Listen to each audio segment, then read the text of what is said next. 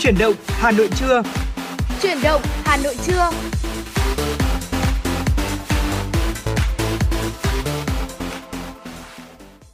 Hồng Hạnh và Thu Minh xin chào quý thính giả thân yêu của FM96 và chúng tôi đã rất là hân hạnh khi được tiếp tục đồng hành của quý vị trong chương trình truyền động Hà Nội trưa ngày hôm nay. Và mong rằng ngày hôm nay thì chúng ta cũng sẽ có thật nhiều những câu chuyện, những thông tin bổ ích chia sẻ với nhau. Và quý vị cũng đừng quên rằng là hãy tương tác với chúng tôi qua số hotline của chương trình là 024 3773 6688 và cũng đừng quên là có fanpage chính thức của chương trình truyền động Hà Nội trưa ở trên Facebook đó chính là truyền động Hà Nội FM96 quý vị nhé. Dạ vâng ạ và chương trình của chúng tôi uh, trưa nay lên sóng tiếp tục với chủ đề là tin tức và âm nhạc.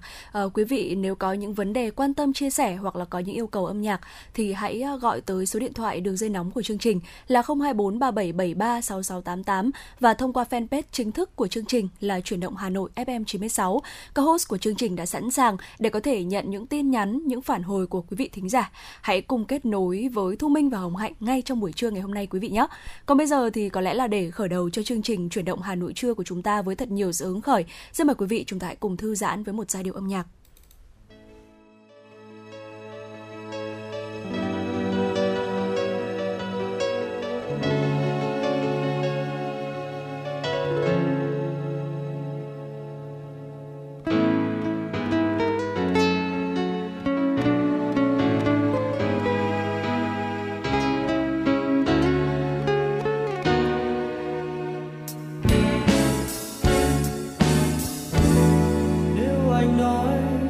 Vẫn chưa yêu. Là thực ra anh đang dối mình. Còn anh nói chót đã yêu em rồi. Là hình như anh đang dối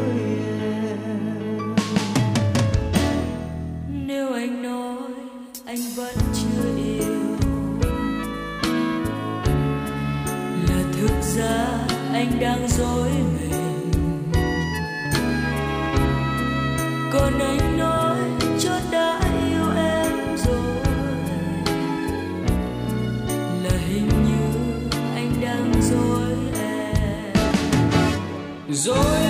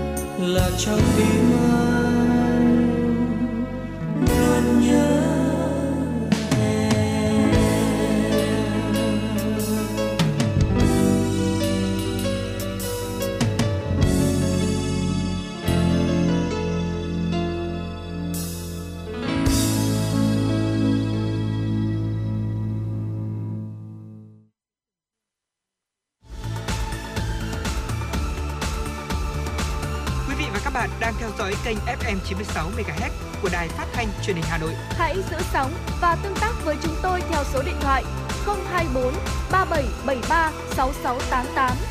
FM 96 đồng hành trên mọi nẻo đường. đường.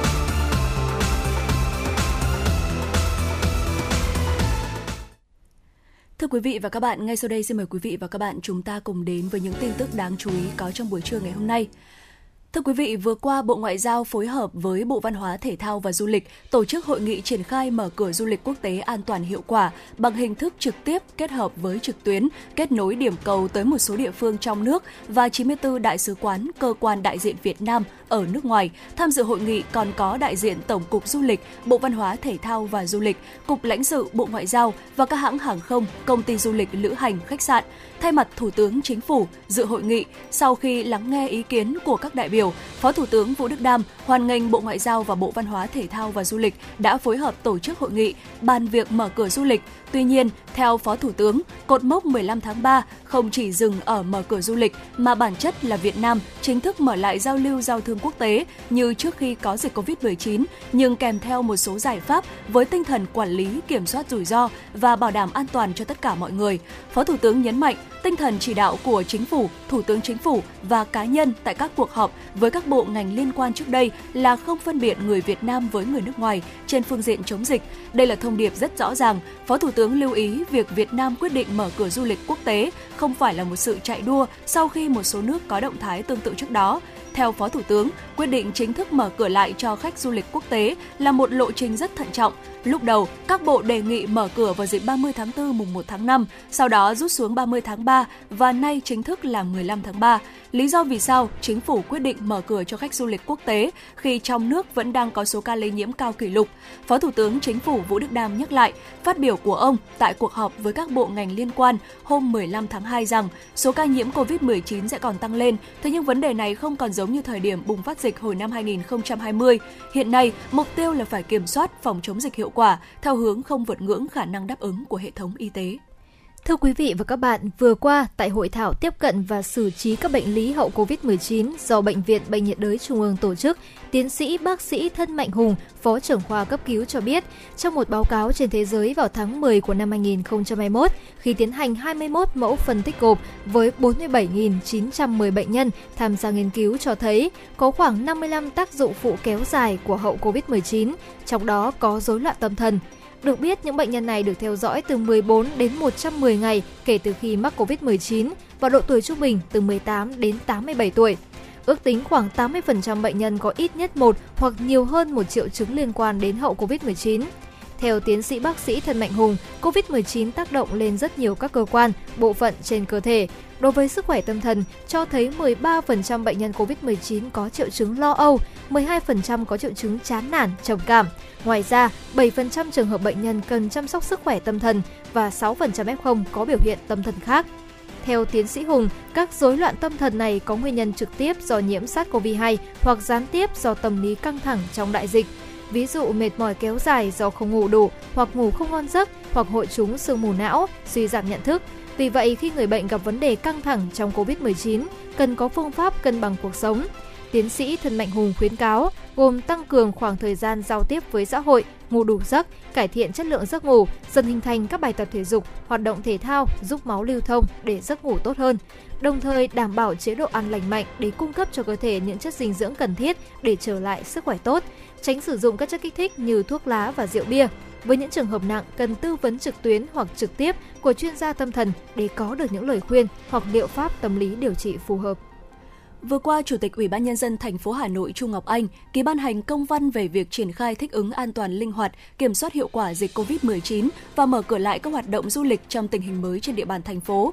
Đáng chú ý thực hiện nghị quyết của chính phủ và chương trình phục hồi và phát triển kinh tế xã hội, Ủy ban nhân dân thành phố Hà Nội điều chỉnh một số biện pháp thích ứng an toàn linh hoạt và kiểm soát hiệu quả dịch bệnh COVID-19. Theo đó, các cơ sở kinh doanh dịch vụ nhà hàng quán ăn, uống được phép hoạt động bình thường, không quy định đóng cửa trước 21 giờ hàng ngày ngày, đảm bảo các biện pháp phòng chống dịch COVID-19 theo hướng dẫn của cơ quan y tế và các quy định liên quan trên cơ sở thực hiện hướng dẫn tại quyết định của Bộ Y tế và tình hình thực tế tại địa phương. Ủy ban nhân dân quận, huyện, thị xã chủ động triển khai quyết định số lượng người tham gia các hoạt động tập trung trong nhà, ngoài trời, đảm bảo an toàn phòng chống dịch bệnh COVID-19.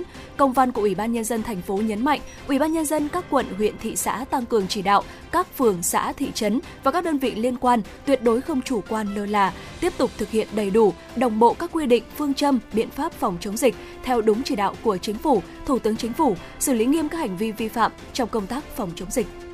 Vừa qua, Thư viện Hà Nội khai mạc trưng bày sách báo kỷ niệm 92 năm ngày thành lập Đảng bộ thành phố Hà Nội, ngày 17 tháng 3 năm 1930, ngày 17 tháng 3 năm 2022 và 110 năm ngày sinh đồng chí Lê Văn Lương, ngày 28 tháng 3 năm 1912, ngày 28 tháng 3 năm 2022, tại địa chỉ số 47 Bà Triệu, quận Hoàn Kiếm, Hà Nội, trưởng ban tuyên giáo Thành ủy Hà Nội Bùi Huyền Mai dự và tham quan trưng bày.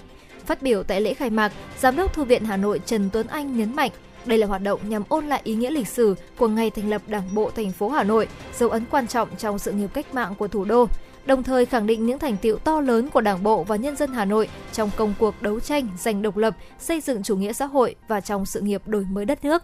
Trưng bày cũng thể hiện những thành tiệu của cách mạng, của đất nước, của thủ đô, có sự đóng góp vô cùng to lớn của những người cộng sản kiên trung, những nhà lãnh đạo tiền bối xuất sắc của Đảng, của dân tộc. Trong đó có đồng chí Lê Văn Lương, nhà lãnh đạo xuất sắc, mẫu mực của Đảng, người học trò ưu tú của Chủ tịch Hồ Chí Minh, người đã đảm đương trọng trách Bí thư Thành ủy Hà Nội trong 10 năm, năm 1976 đến năm 1986. Dạ vâng thưa quý vị, vừa rồi là phần điểm tin trưa đầu tiên của chương trình truyền động Hà Nội trưa nay. Quý vị hãy giữ sóng, Thu Minh và Hồng Hạnh sẽ tiếp tục cập nhật những tin tức mới nhất và gửi tới cho quý vị trong suốt thời gian lên sóng chương trình ngày hôm nay. À, thưa quý vị thính giả, chúng tôi những người thực hiện chương trình thì uh, cảm thấy rất là vui bởi vì sự quan tâm của quý vị trong suốt thời gian vừa qua và vui mừng hơn nữa bởi vì sự tin tưởng lựa chọn truyền động Hà Nội trong các khung giờ để có thể trở thành cầu nối uh, với những người thân yêu cũng như là gửi tới các yêu cầu âm nhạc. Và vừa rồi thì chúng tôi cũng đã nhận được một yêu cầu của một thính giả có tài khoản yêu cầu là Hoàng Triệu 2910. Thính giả yêu cầu ca khúc ngày đầu tiên được thể hiện bởi ca sĩ Đức Phúc cùng với lời nhắn nhủ đó là công chúa lợn nhựa của anh nhanh chóng khỏi bệnh nha. À, quả thật đây là một lời nhắn tràn đầy tình yêu thương đúng không Hồng Hạnh? Đúng rồi và Hồng Hạnh nghĩ rằng nếu mà Hồng Hạnh là người nhận được cái lời nhắn nhủ với ca ừ. khúc này thì cũng sẽ rất rất là cảm động vì sự đáng yêu này. Và ngay bây giờ thì xin mời quý vị thính giả chúng ta sẽ cùng thưởng thức ca khúc ngày đầu tiên do ca sĩ Đức Phúc thể hiện.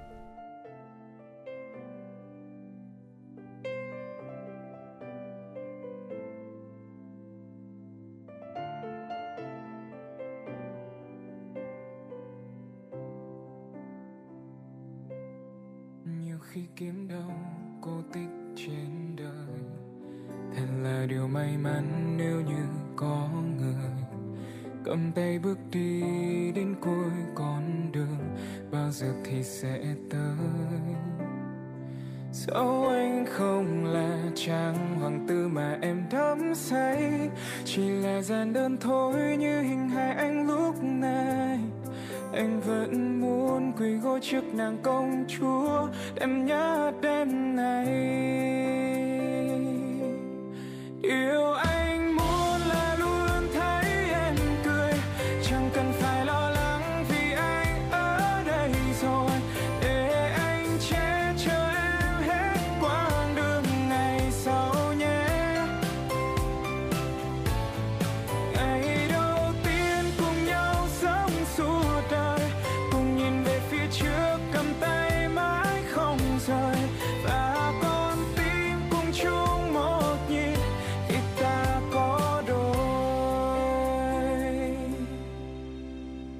Anh mong thật ra chẳng xa xôi đâu. Chỉ cần ta cùng nhau đến khi bạc đầu. Dù mai sau nhiều điều làm ta lo âu. Yes, I know, yes, I know.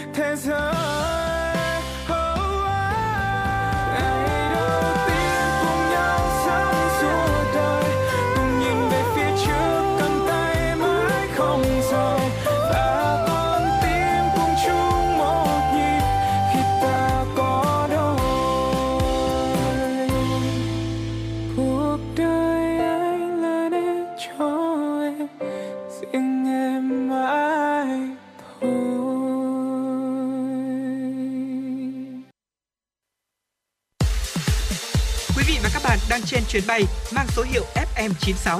Hãy thư giãn, chúng tôi sẽ cùng bạn trên mọi cung đường. Hãy giữ sóng và tương tác với chúng tôi theo số điện thoại 024 3773 6688. Thưa quý vị thính giả và các bạn, chúng ta đã vừa lắng nghe ca khúc ngày đầu tiên do giọng hát của ca sĩ Đức Phúc thể hiện. Và bây giờ thì chúng ta cũng sẽ quay trở lại với một chuyên mục rất quen thuộc của truyền động Hà Nội, đó chính là cảm xúc. Thưa quý vị, Hồng Hạnh cảm thấy rằng là trong những thời tiết hiện tại thì có thể là chúng ta đang đón nhận những cái cơn mưa phùn lất phất với dạ. cái thời tiết chuyển mùa cũng hơi nồm trong những cái ừ. ngày gần đây một chút đúng không? Nhưng mà cái thời tiết giao mùa thì cũng sẽ mang lại rất nhiều những cảm xúc thương nhớ. Không chỉ là những ngày mưa phùn này, không chỉ là những cái ngày mà gió hao hao đâu, mà chúng ta còn có cả những mùa hoa nữa.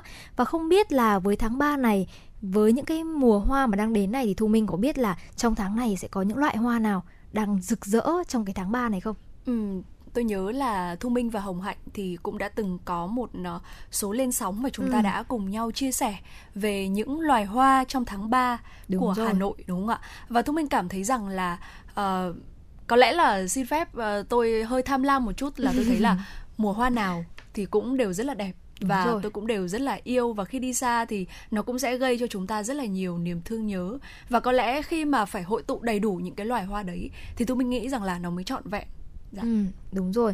Và nếu mà như Thu Minh nói ở đợt trước là chúng ta đã cùng nhau lên sóng với những mùa hoa tại Hà Nội ừ. thì ngày hôm nay có lẽ là chúng ta sẽ đi chu du uh, dặm dài của miền Bắc đúng không? Để dạ. chúng ta có thể cùng thưởng lãm xem là với cái tiết trời tháng 3 này thì ở miền Bắc của chúng ta sẽ có những loài hoa nào đang e ấp và nở rộ nhé. Đầu tiên thì có lẽ là chúng ta sẽ đến với miền Tây Bắc đi, đó chính là mộc mạc của sắc hoa ban thưa quý vị. Trên khắp các cung đường Tây Bắc thì nhất là ở khu vực Điện Biên, Sơn La và Mộc Châu thì hoa ban đã nở rộ và xen kẽ những chiếc lá non mơn mởn và có thể thấy rằng thì trong tà áo của người con gái Tây Bắc hay là người con gái Thái đặt chân đến đây thì bạn không khỏi ngẩn ngơ khi hoa ban nở trắng trời, trắng đất và trắng cả bước chân đi. Hoa ban thì không mọc ở trong sân nhà hay là không che ngang mái hiên, cũng không gần gũi và dung dị như là hoa đào, hoa mận mà thênh thang giữa đất trời. Và như những người cô gái Thái hiền dịu thì hoa ban mang vẻ đẹp khiêm nhường, mộc mạc nhưng lại cuốn hút ánh mắt của lữ khách phương xa. Năm nào cũng vậy, khi hoa ban nở rộ thì năm ấy mùa màng tốt tươi, cuộc sống ấm no và bà con lại hối hả gieo mạ, làm đất đốt nương để chuẩn bị cho những mùa vụ mới. Thưa quý vị, những cánh đồng tam giác mạch đẹp như tranh vẽ chắc là không còn xa lạ với những tín đồ du lịch trong tiết trời thu. Tuy nhiên vào dịp tháng 3 thì vùng Cao Bằng ở Đông Bắc sẽ khiến cho chúng ta ngỡ ngàng khi mà hoa tam giác mạch nở trái vụ trắng toát cả sườn đồi. Những cánh hoa nhỏ li ti thế nhưng lại sở hữu vẻ đẹp hoang dại như mời gọi lữ khách. Không biết từ bao giờ, dân du lịch bị loài hoa này quyến rũ, để rồi cứ tới thời điểm này lại ý ới gọi nhau lên đường, vượt qua hàng trăm cây số, Họ chỉ mong được đắm mình trong không gian mờ ảo dương răng kín núi rừng, thấp thoáng bóng hoa tam giác mạch mọc tranh vênh thành những ruộng nương hay e ấp dịu dàng bên những căn nhà đơn sơ. Và chắc chắn rồi, có lẽ là khi mà chúng ta đã yêu ái đến với vùng Tây Bắc rồi đúng không? Thì dạ. có lẽ là chúng ta cũng sẽ xuống đến vùng miền Trung, đó chính là Nghệ An với rực rỡ những cánh đồng hoa hướng dương. Dừng chân tại xứ Nghệ thì chúng ta sẽ có dịp tận hưởng trọn vẹn khung cảnh ngọt ngào và thơ mộng của những cánh đồng hướng dương vàng rực lớn nhất cả nước sẽ nở rộ từ khoảng tháng 3 đến tháng 4 thưa quý vị. Đến đây thì chúng ta sẽ có thể là choáng ngợp trước khung cảnh tuyệt đẹp của cánh đồng hoa hướng dương rực vàng khoe sắc trong nắng. Phía xa xa là những ngọn đồi chập trùng, bãi cỏ xanh mướt tạo nên một bức tranh thiên nhiên sinh động và quyến rũ. Một chút êm đềm của khung cảnh làng quê Việt Nam với mái đình, cây đa, giếng nước, kết hợp với sắc màu sinh động của cánh đồng hướng dương trải rộng đến tận chân trời và hòa thêm chút dịu dàng của những bản tình ca rừng núi đã tạo nên một vùng đất vô cùng xinh đẹp và bình dị. Dạ vâng thưa quý vị, tháng 3 không chỉ là mùa con ong đi lấy mật, mùa con voi xuống sông hút nước, mà còn là mùa hoa cà phê nở trắng vùng đất Tây Nguyên. Những bông hoa nhỏ xinh, trắng muốt như mang đến không khí của một mùa xuân trắng. Dưới bầu trời trong xanh và cái nắng dịu nhẹ, màu trắng của hoa cà phê dệt nên tấm thảm tinh khôi trải khắp các triển đồi nương rẫy. Chúng ta sẽ cảm nhận được hương thơm cà phê thoang thoảng quyện trong làn gió. Loài hoa ấy, hương sắc ấy, mang nét đẹp đặc trưng của vùng đất đỏ Ba Gian, khiến cho Tây Nguyên chưa xa đã nhớ. Thưa quý vị và các bạn, vừa rồi là những cảm xúc về những loài hoa thương nhớ trong tháng 3 này và dạ. mong rằng là uh, nếu mà chúng ta có những cơ hội để có thể được đi đến những vùng đất này thì chúng ta có thể ngắm nhìn vẻ đẹp rực rỡ của những loài hoa như là hoa cà phê này hay là hoa hướng dương đúng không? Còn ngay bây giờ thì chúng ta sẽ quay trở lại với không gian âm nhạc của FM96 qua ca khúc Thèm yêu do ca sĩ Vicky Nhung thể hiện.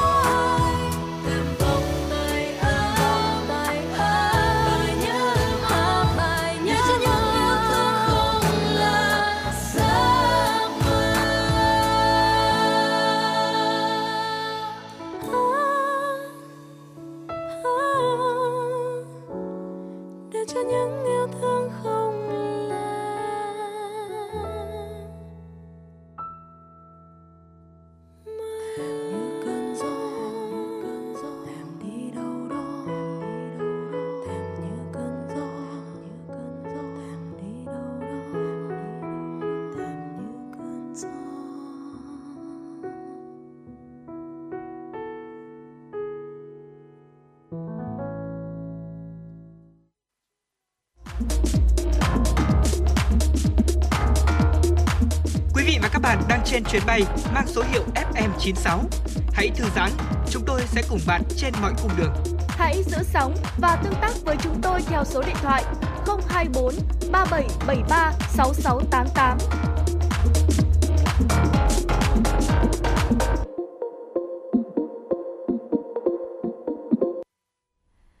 Được tiếp tục với phần tin trong buổi trưa ngày hôm nay. Tính từ đầu tháng 3 đến nay, giá thép trong nước đã có 4 lần tăng liên tiếp ở mức 1,8 đến 2,2 triệu đồng một tấn, tùy thương hiệu, đưa giá thép tại một số doanh nghiệp vượt 19 triệu đồng một tấn. Một số chuyên gia nhận định giá thép liên tục tăng chủ yếu do giá nhập khẩu nguyên liệu trên thị trường thế giới tăng vọt. Ngoài ra chi phí vận chuyển tăng cao vì cước tàu tăng, giá xăng dầu tăng đã khiến cho giá thành sản xuất tại các công ty tăng theo. Cùng với đó, nhu cầu xây dựng các dự án trong nước đã trở lại hoạt động, khiến cho lượng tiêu thụ thép tăng cao. Hiện nguồn nguyên liệu trong nước mới chỉ đáp ứng được khoảng 20 đến 30% cho nhu cầu sản xuất, nên giá thép tại Việt Nam phụ thuộc nhiều vào giá thế giới. Trước đó, từ giữa tháng 2, các doanh nghiệp sản xuất đã đồng loạt tăng giá thép xây dựng lên 250.000 đến 160.000 đồng một tấn. Tại Việt Nam thời gian tới, nhiều dự án đầu tư công quy mô lớn sẽ tiếp tục được triển khai, đưa sản lượng tiêu thụ thép tăng mạnh. Nga hiện là nước xuất khẩu thép lớn nhất trên thế giới. Xin lỗi quý vị, Nga hiện là nước xuất khẩu thép lớn trên thế giới, đặc biệt tại thị trường châu Âu. Tuy nhiên, nguồn cung từ thị trường này đang bị hạn chế nên rất khó nói trước về giá các mặt hàng trong tương lai. Thưa quý vị và các bạn, sáng nay giá vàng trong nước đứng yên trong khi giá vàng thế giới giảm về mức 1,924 USD. Giá bán vàng SJC hiện cao hơn vàng thế giới là 15,34 triệu đồng trên một lượng.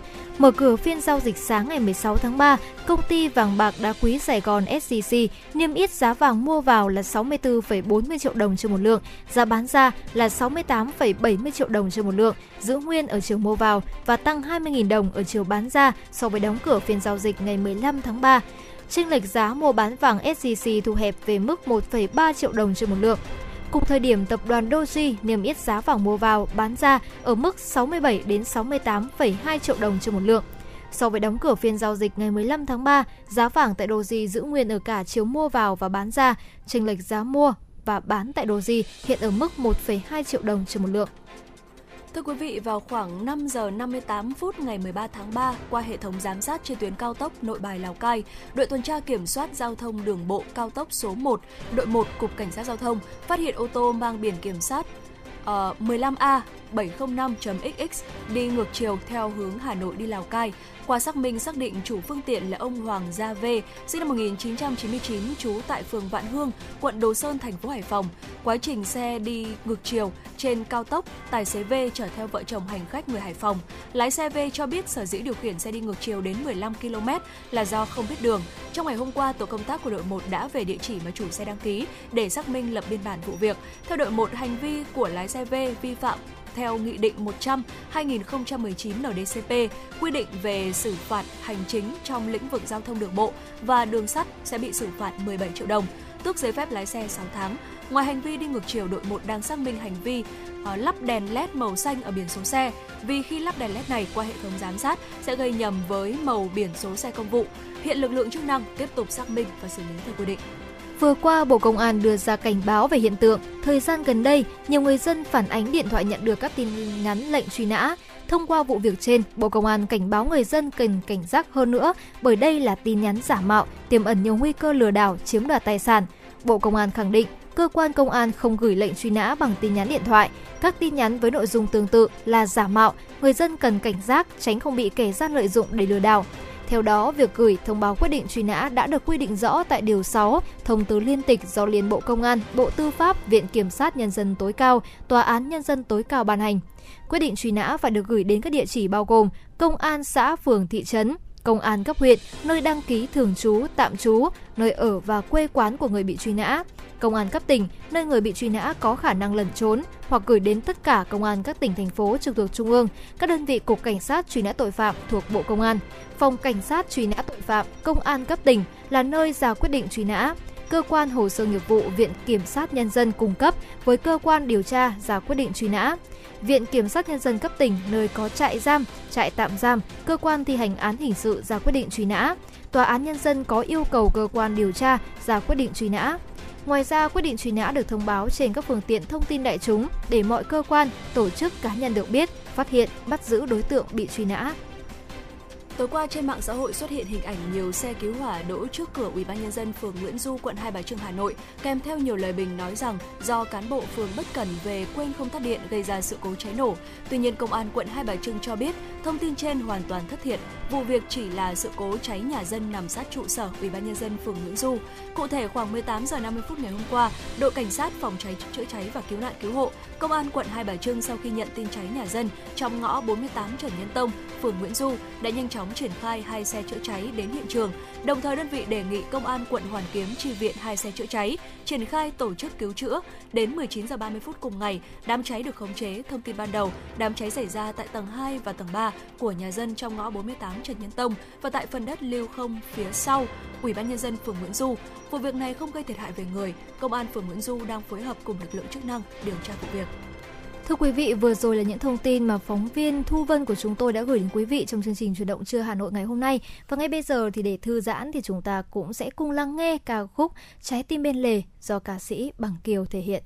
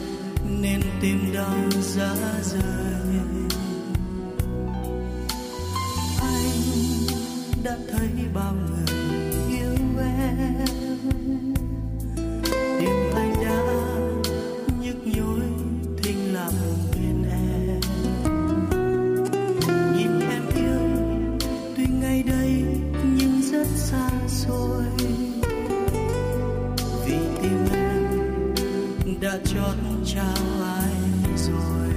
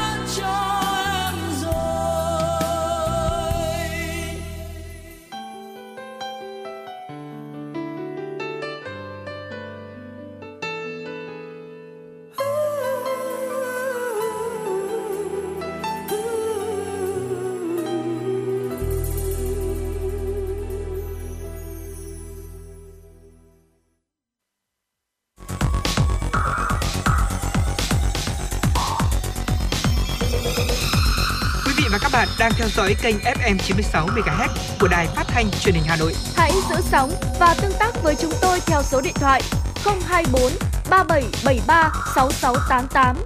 FM 96 đồng hành trên mọi nẻo đường. Thưa quý vị và các bạn, chúng ta đều biết rằng đọc sách sẽ là một thói quen rất quan trọng. Vì vậy mà việc chúng ta sẽ mua những quyển sách và cất trữ chúng ở trong nhà cũng sẽ là một điều mà rất nhiều người quan tâm. Vậy làm thế nào để chúng ta có thể lưu trữ sách trong ngôi nhà của mình, vừa ngăn nắp, gọn gàng nhưng cũng vô cùng thú vị? Thì ngày hôm nay chúng tôi muốn gửi đến quý vị và các bạn những ý tưởng lưu trữ sách trong ngôi nhà của mình. Chúng ta có thể thấy rằng mặc dù giá sách cũ đơn giản và chắc chắn thì sẽ lưu trữ được hết tất cả các loại sách, nhưng cũng có rất nhiều những cách cực kỳ thông minh để làm cho việc lưu trữ sách trở nên thú vị hơn rất nhiều và có lợi cho lối sống hàng ngày của chúng ta. Và ngày hôm nay thì có lẽ rằng Hồng Hạnh sẽ nhường cho Thu Minh một cô gái rất là yêu sách chia sẻ về cách đầu tiên đúng không? Dạ vâng ạ. À, chia sẻ với quý vị cũng như là với Hồng Hạnh một chút thì tôi mình nghĩ rằng là à, có lẽ là chúng ta nên gọi cái thói quen này là thói quen siêu tầm sách đi, Ừ. đặt cạnh thói quen đọc sách của chúng ta. Thì tôi mình thấy rằng là có rất là nhiều người họ ừ, rất là thích cái việc là siêu tầm sách Ừ. và đặc biệt là những cái cuốn sách cũ là những cái cuốn sách mà được xuất bản ngay từ lần đầu tiên. Đó. Và thu minh nghĩ rằng là đối với những ai mà họ có cái thú vui này thì chắc chắn là cái việc mà chúng ta sẽ cất giữ lưu giữ những cái cuốn sách này như thế nào nó rất là quan trọng. Ờ, một phần cũng là vì bởi vì là những cái cuốn sách ấy ạ và một số những cái cuốn sách nó có chất liệu giấy mà nếu như mà chúng ta không để cẩn thận thì sẽ rất là dễ nó sẽ bị ố vàng. Cho nên là việc chúng ta lưu giữ như thế nào thì cũng rất là quan trọng vừa thuận tiện cho cái việc chúng ta à, sử dụng chúng ta tìm kiếm dễ dàng khi đọc này lại à, vừa đáp ứng được một cái yêu cầu về mặt thẩm mỹ nữa. Và đầu tiên thì à, một cái ý tưởng đầu tiên cho việc chúng ta lưu trữ sách trong ngôi nhà đó chính là tận dụng triệt để bàn uống cà phê. Trong một không gian nhỏ giữ cho mặt trên của bàn cà phê của chúng ta tương đối sạch sẽ là một điều quan trọng. Bởi vì khu vực này thì thường phục vụ như là một nơi làm việc một bàn ăn tối hoặc là một nơi giải trí. Và ngay cả khi à, bàn cà phê của chúng ta không có kệ dưới cùng thì chúng ta có thể à, tận dụng không gian bên dưới khung cửa ở khung của nó để có thể kê tất cả các cuốn tiểu thuyết ở trong à, danh sách mà chúng ta cần đọc và hồng hạnh có thấy rằng là cà phê và sách nó cũng là hai thứ đi đôi với nhau mà cảm thấy Ừ, rất là hợp đấy ạ Đúng rồi, rất là hợp luôn. Cảm giác như trong một buổi chiều mà chúng ta có thể là vừa nhâm nhi một tách trà này hay là cà phê Dạ. và đọc cuốn sách mà mình yêu thích thì còn gì bằng đúng không? Và đấy là cách của Thu Minh. Còn với Hồng Hạnh một cô nàng có lẽ là hơi mộng mơ và thích Ừ. hội họa một chút thì sẽ thích là sắp xếp những cuốn sách của mình theo màu. Đó, chúng ta có thể tạo kiểu cho sách theo thứ tự ờ, có thể theo màu như là màu cầu vồng chẳng hạn, cũng là một sự thay đổi thú vị. Đặt sách bên cạnh đồ thủy tinh với màu sắc tương ứng cũng là một cách tuyệt vời để trưng bày những cái bộ sưu tập cùng một lúc. Và nếu mà chúng ta muốn thiết lập kiểu trưng bày này trong nhà bếp hơn là trong phòng khách thì chỉ cần là trao đổi những cái cuốn sách là về sách nấu ăn này thay vì những cái quyển sách uh, tiểu thuyết hay là những quyển sách bài học cuộc sống của chúng ta. Hồng Hạnh nghĩ rằng là cách mà chúng ta sắp xếp những quyển sách theo màu sẽ khiến là không gian của chúng ta có thêm rất nhiều cái sự thú vị khi mà trong những cái cuốn sách bình thường của mình thì bỗng dưng có cả một bảng màu sắc như một bức tranh đúng không? Dạ vâng ạ. Và Thu Minh thấy rằng là có rất là nhiều người khi mà họ chọn những cái đồ để decor nhà đấy ạ Ừ. thì ờ, rất là nhiều trong số họ đã lựa chọn những cái cuốn sách. Ờ, bên cạnh đó thì chúng ta có thể tận dụng mọi khoảng cách của không gian tủ nữa. Nếu như nhà bếp của chúng ta tràn ngập sách nấu ăn này và chúng ta vẫn muốn là lưu trữ một vài những cuốn sách khác loại vào không gian đó thì chúng ta có thể xem xét phía trên nóc tủ. Đặt sách ở trên nóc tủ có nghĩa là chúng ta vẫn có thể theo dõi tất cả các đầu sách mà chúng ta đang sở hữu và tận dụng được tối đa không gian trang trí cho nhà bếp của bạn. Ừ, và đây cũng chính là phòng ăn đúng không? Thì chúng ta còn có thể là sử dụng những cuốn sách giống như là những thứ để có thể là trang trí được phòng ăn của mình nữa. Chúng ta có thể là đặt sách trên kệ lưu trữ trong phòng ăn để có cảm giác là ấm cúng hơn.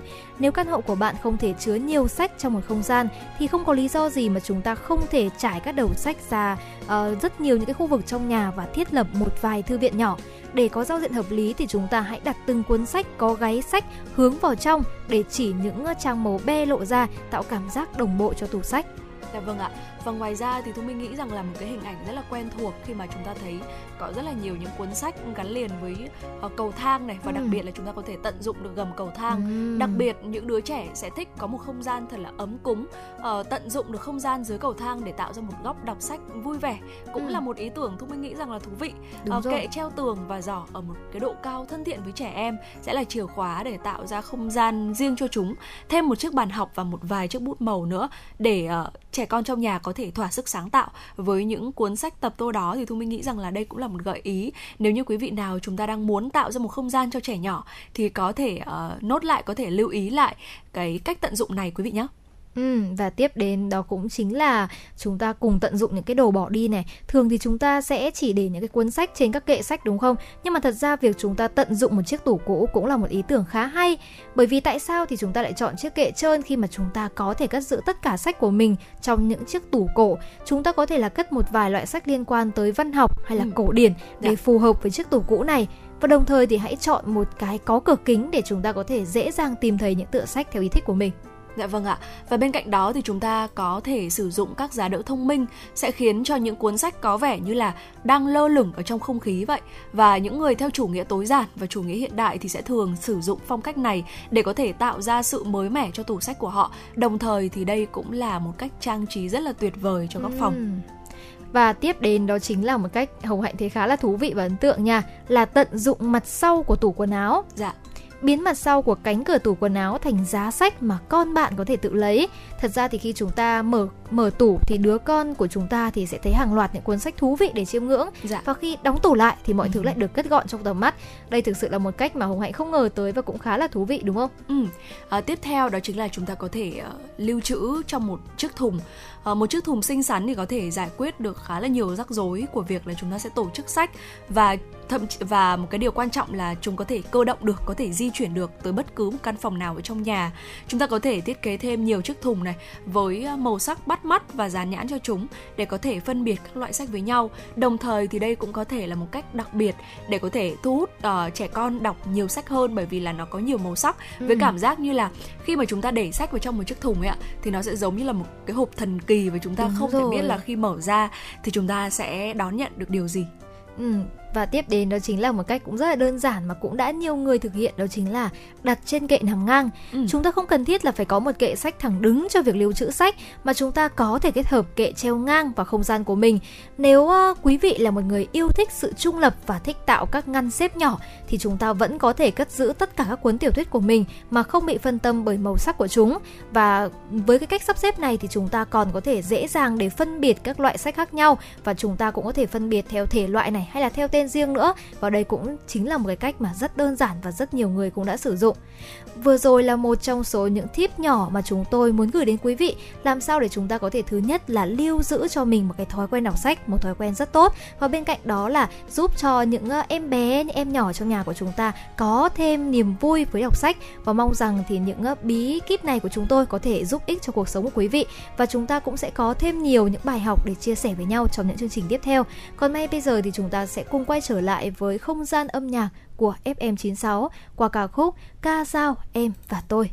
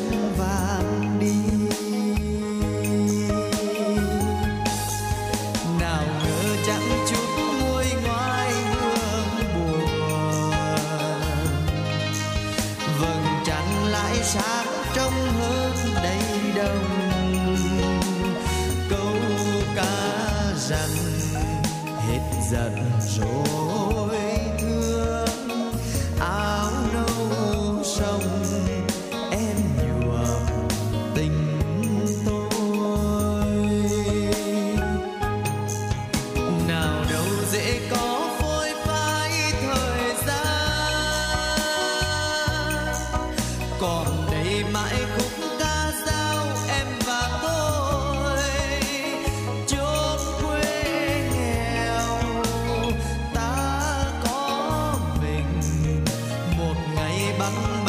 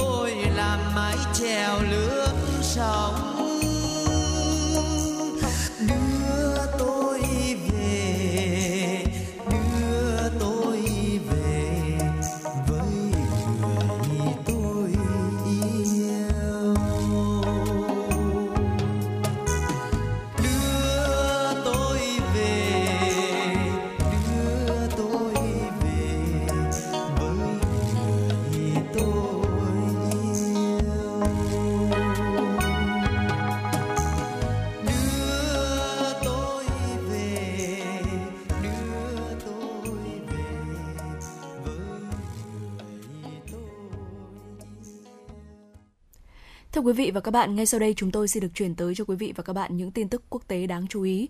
Hãng dược phẩm Pfizer sẽ đề nghị cơ quan quản lý thực phẩm và dược phẩm Mỹ FDA cho phép tiêm liều tăng cường thứ hai vaccine ngừa COVID-19 cho người từ 65 tuổi trở lên. Hai người quen thuộc với tình hình nói với tờ thời báo The New York Times rằng công ty Pfizer có thể đề nghị FDA cấp phép sử dụng khẩn cấp sớm nhất trong ngày hôm qua, ngày 15 tháng 3 theo giờ Mỹ.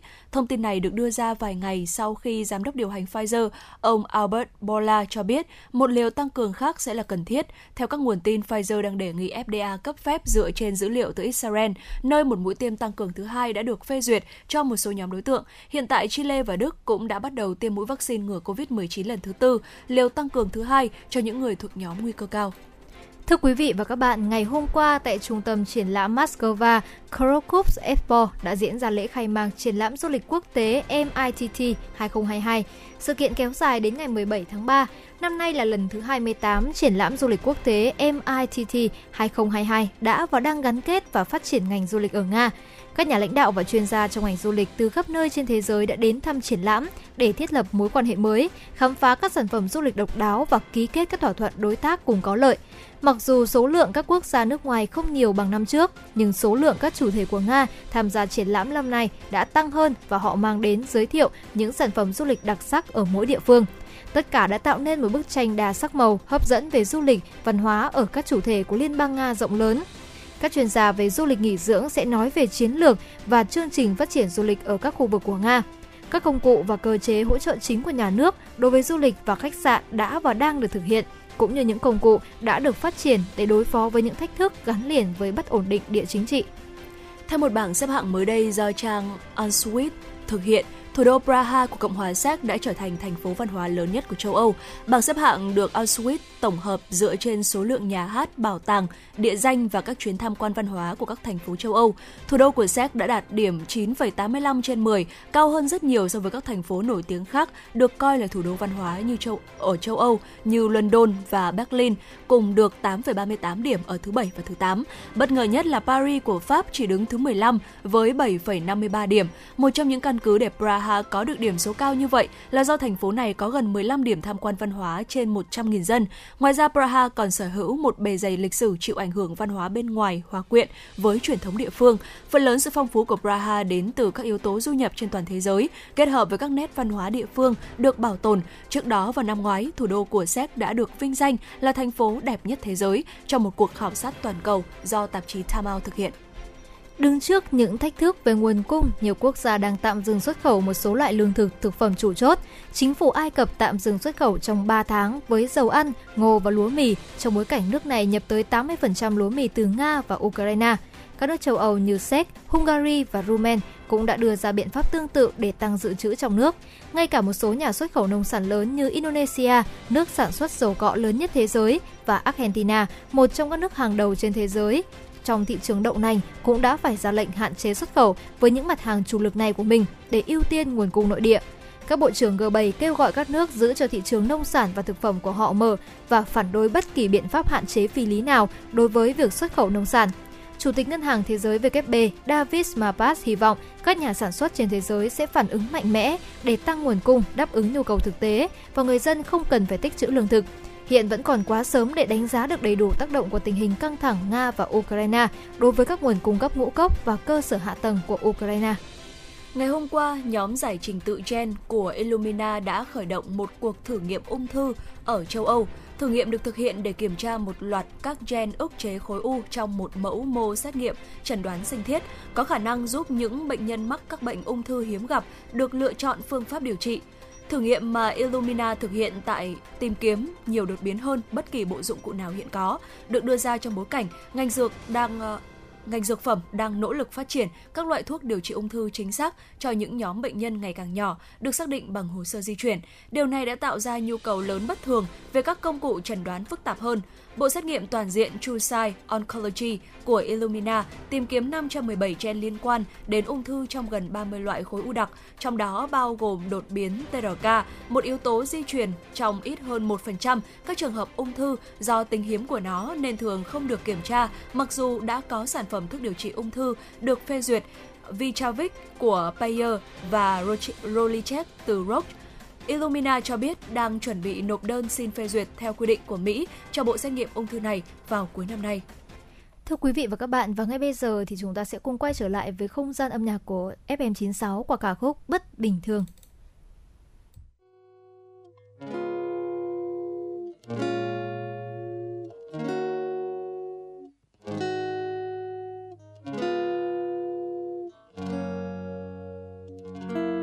Mỗi sáng chủ nhật trời không có mây bay, gió trắng xì rào mà cây vẫn lung lay.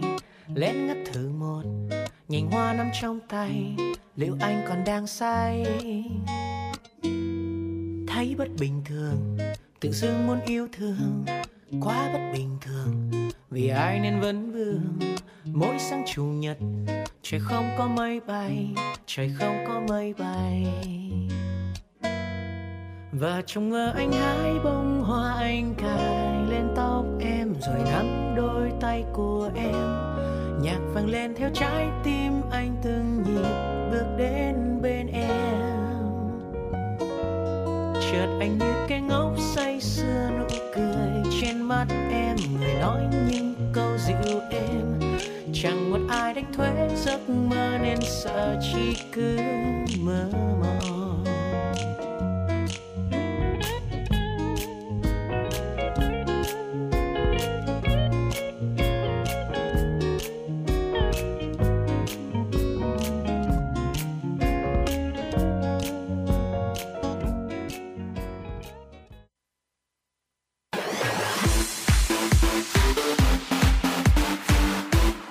Chuyển động Hà Nội trưa. Chuyển động Hà Nội trưa.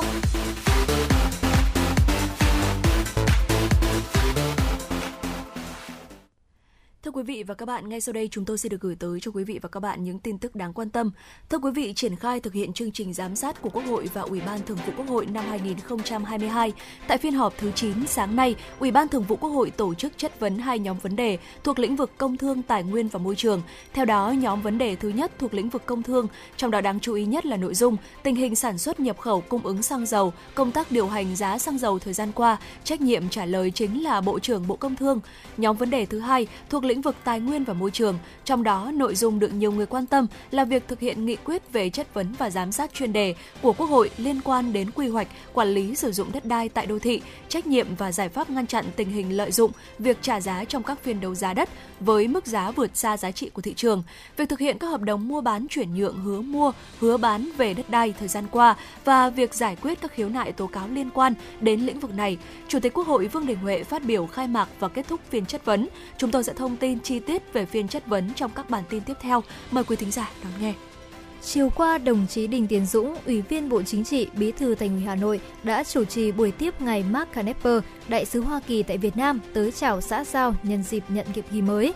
Thay mặt lãnh đạo thành phố gửi lời chúc sức khỏe và lời chúc mừng nồng nhiệt nhất tới ngài đại sứ Mark Knapper sau 15 năm trở lại Việt Nam nhận công tác mới.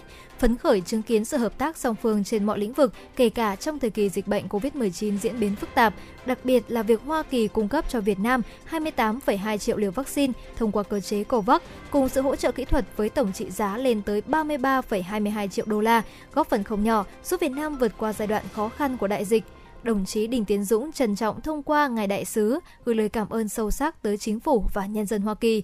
Giới thiệu khái quát với tân đại sứ Hoa Kỳ về tình hình phát triển của thủ đô những năm gần đây, Bí thư Thành ủy Đinh Tiến Dũng nhấn mạnh Hà Nội đang xây dựng thành phố theo hướng xanh, văn hiến, thông minh và hiện đại. Trong giai đoạn bình thường mới, hoạt động du lịch và các đường bay quốc tế, nội địa sẽ dần được nối lại. Bí thư Thành ủy Hà Nội mong muốn trong nhiệm kỳ của mình, tân đại sứ Hoa Kỳ sẽ đẩy mạnh hơn nữa mối quan hệ giữa hai nước, tiếp tục phát huy và làm sâu sắc thêm sự hợp tác vốn có, nhất là trên những lĩnh vực giàu tiềm năng như y tế, giáo dục, văn hóa, đầu tư thương mại, chuyển đổi số và du lịch.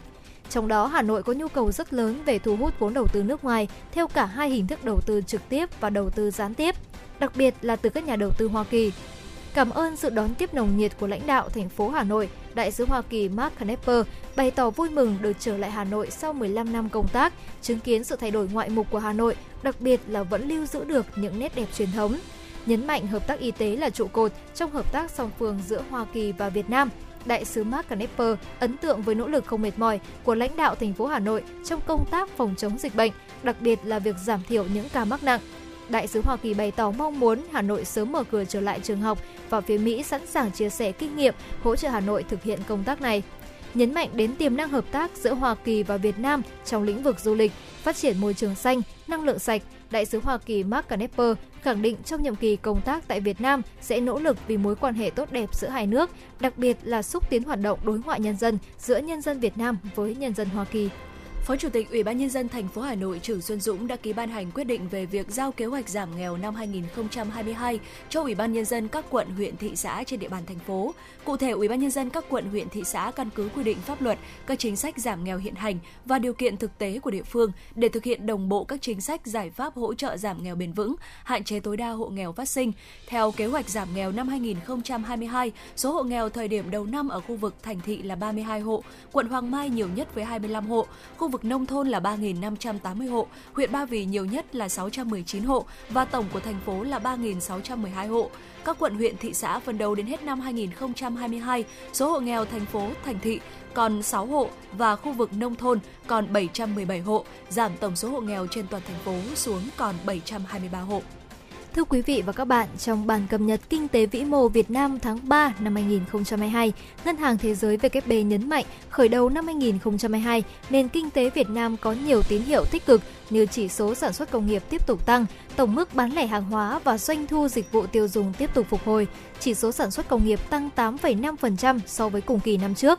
Doanh thu dịch vụ tiêu dùng cũng tiếp tục phục hồi, tăng 5,9% so với cùng kỳ năm trước. Lạm phát tiếp tục được kiềm chế bởi giá lương thực thực phẩm tương đối ổn định và nhu cầu trong nước còn yếu. Trong báo cáo vừa gửi đến Ủy ban Thường vụ Quốc hội, Bộ Công Thương cho rằng nguồn cung xăng dầu cho thị trường trong nước thời gian tới sẽ đáp ứng đủ nhu cầu trong nước của doanh nghiệp và người dân trong mọi tình huống. Theo báo cáo, tổng nguồn cung xăng dầu cho thị trường trong nước năm 2021 là khoảng 20,5 triệu mét khối, trong đó sản xuất trong nước chiếm 70%, còn lại 30% là nhập khẩu. Năm nay theo kế hoạch, tổng nguồn cung tăng hơn năm ngoái khoảng 0,2 triệu mét khối. Thời gian qua, Bộ Công Thương đã công tác kiểm tra, kiểm soát thị trường và việc điều hành giá xăng dầu theo hướng bám sát diễn biến giá thị trường thế giới. Cục Quản lý Chất lượng Nông lâm Thủy sản và thuộc Bộ Nông nghiệp và Phát triển Nông thôn cho biết, thời gian gần đây, tình trạng lô hàng thủy sản Việt Nam xuất khẩu sang Trung Quốc bị cơ quan thẩm quyền nước này cảnh báo phát hiện virus SARS-CoV-2 tiếp tục tăng mạnh. Đến nay đã có tổng cộng 52 lô hàng của 36 doanh nghiệp Việt Nam bị cảnh báo phát hiện virus SARS-CoV-2 trên mặt bao bì ngoài, bao bì trong, thành bên trong của container. Đặc biệt, lần đầu tiên virus SARS-CoV-2 bị cảnh báo phát hiện trên mẫu sản phẩm của hàng thủy sản Việt Nam. Cục yêu cầu các doanh nghiệp kiểm soát chặt việc phòng chống dịch COVID-19 trong quá trình sản xuất, xuất khẩu thủy sản vào Trung Quốc, nếu không sẽ gây thiệt hại lớn cho doanh nghiệp và ảnh hưởng đến sự uy tín của thủy sản Việt Nam. Dạ vâng thưa quý vị, vừa rồi là những ờ, tin tức ờ, đáng quan tâm mà chúng tôi Thu Minh và Hồng Hạnh gửi tới cho quý vị. Còn ngay bây giờ xin mời quý vị chúng ta hãy cùng thư giãn với một giai điệu âm nhạc.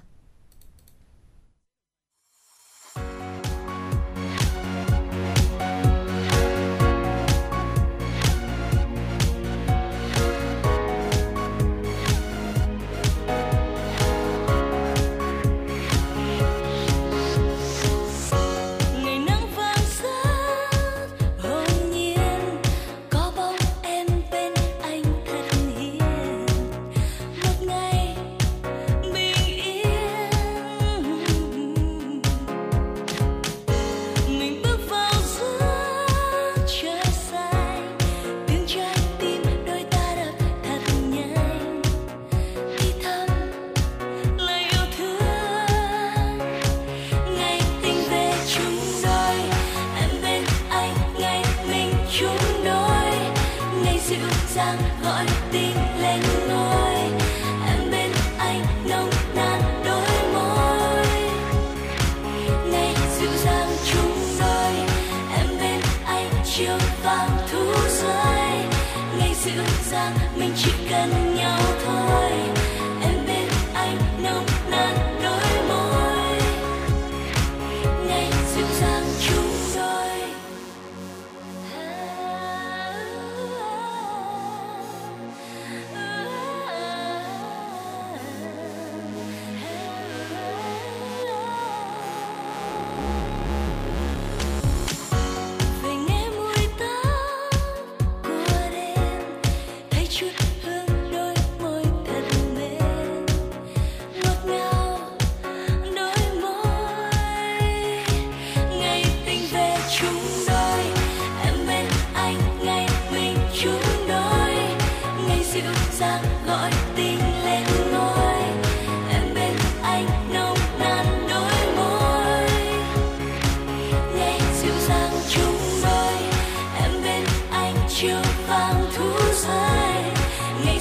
Rằng mình chỉ cần nhau thôi.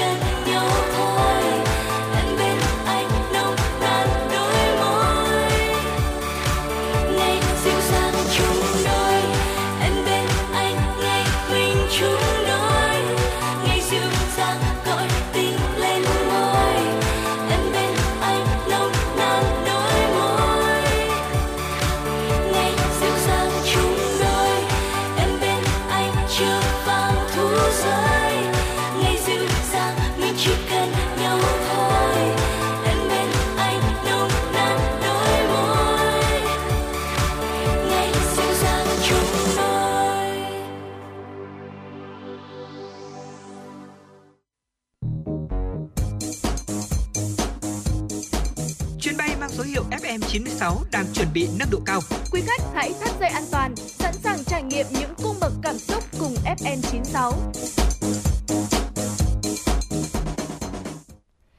Quý vị thính giả và các bạn, chúng ta có thể thấy rằng thì hiện tại dịch bệnh vẫn đang còn diễn biến rất phức tạp và cũng có rất nhiều những ca F0 đang được điều trị tại nhà. Vì vậy mà một vấn đề mà chúng ta rất thường quan tâm đó chính là làm thế nào để bổ sung về sức khỏe này, thực phẩm, dinh dưỡng cho những F0 đang điều trị tại nhà. Vì vậy mà ngày hôm nay chúng tôi cũng muốn gửi đến quý vị trong chuyên mục Sức khỏe cùng FM96 một đề tài cũng rất là hay đó chính là những món cháo bổ dưỡng dành cho F0. Đây vừa là những món cháo có cái tính dinh dưỡng rất là cao và bên cạnh đó thì cũng cực kỳ dễ ăn để giúp cho những bệnh nhân Covid-19 có thể nhanh chóng phục hồi sức khỏe của mình. Dạ vâng thưa quý vị, món đầu tiên đó chính là món cháo chim câu. Theo đông y thì thịt chim câu có tính bình, uh, vị ngọt, nhiều dưỡng chất tốt nên từ xưa đã được ví như là thượng phẩm giúp bồi bổ, cải thiện sức khỏe. Hàm lượng protein chất đạm ở trong thịt chim câu thì chiếm 22% đến 24%, hàm lượng chất béo thấp chỉ 1%. Ngoài ra thì thịt chim câu chứa nhiều vitamin A, E, B và D rất tốt cho cơ thể, đặc biệt với bệnh nhân, người mới ốm dậy, người suy nhược hoặc là trẻ em. Một bát cháo chim câu nóng hổi, thịt mềm, ngọt quyện với hạt sen và đậu xanh sẽ giúp cơ thể của chúng ta nhanh chóng hồi phục và để có được món cháo ngon thì khâu sơ chế rất quan trọng. Khi làm thịt chim câu thì không nên cắt tiết mà sau khi vặt lông thui cho xém vàng, hết lông tơ rửa sạch rồi ờ, mới mổ. Thưa quý vị, món cháo tiếp theo cũng là một món cháo mà không chỉ là chúng ta ăn sau khi mà chúng ta bị Covid-19 mà chúng ta có thể là sử dụng để làm đa dạng hơn những cái bữa ăn thường ngày của mình, đó chính là món cháo móng giò đậu xanh thưa quý vị. Theo đông y thì món giò lợn vị cam, tính bình và có tác dụng thông ứ, tiêu viêm, bổ khí huyết và móng giò thì rất là giàu protein, lipid và các loại vitamin B1, B2, B3 và có axit amin vô cùng có lợi cho sức khỏe. Cháo móng giò thì mềm này, sánh mịn, đậu xanh bở bùi, rắc thêm chút hạt tiêu, hành lá, rau mùi và thưởng thức nóng thì sẽ vô cùng ngon miệng. Thưa quý vị, món tiếp theo đó chính là cháo gà nấm hương. Ờ, thịt gà thì chứa nhiều protein, amino acid giúp tăng cường sức đề kháng, chống viêm nhiễm. Cháo gà nấm hương cà rốt là món ăn rất là ngon, phù hợp với cả người lớn và trẻ nhỏ, giúp cơ thể của chúng ta dễ chịu hơn. Ờ, cách nấu thì cũng rất là đơn giản đó là chúng ta thịt gà làm sạch và thau, sau khi mà thịt gà chín thì chúng ta vớt ra để nguội xé sợi. Nếu mà muốn đậm vị hơn thì ướp chút gia vị xào sơ. Phần nước luộc gà thì cho gạo tẻ chút gạo nếp đậu xanh đã vo sạch vào ninh cháo cho chín nhừ. Nấm hương thì ngâm nở cắt nhỏ. Cà rốt thái hạt lựu phi thơm hành xào nấm hương. Cà rốt rồi cho vào nồi cháo ninh cùng, nêm nếm gia vị sao cho phù hợp. Và khi ăn thì múc cháo nóng ra bát, thêm gà xé sợi, hành lá, hạt tiêu và thưởng thức. Uhm, thực sự là sau khi mà nghe Thu Minh miêu tả về cách làm này cũng giống như cách thưởng thức của món cháo gà nấm hương này thì Mạnh cũng cảm thấy là cũng vô cùng là đói bụng rồi. Tiếp đến chúng ta cũng sẽ đến với một món cháo cũng rất là dễ làm đó chính là cháo gỏi vịt thưa quý vị. Một bát cháo nóng hổi, thịt vịt chấm ngập nước mắm gừng, sánh thơm, nhanh chóng phục hồi sức khỏe cho những người mới ốm dậy.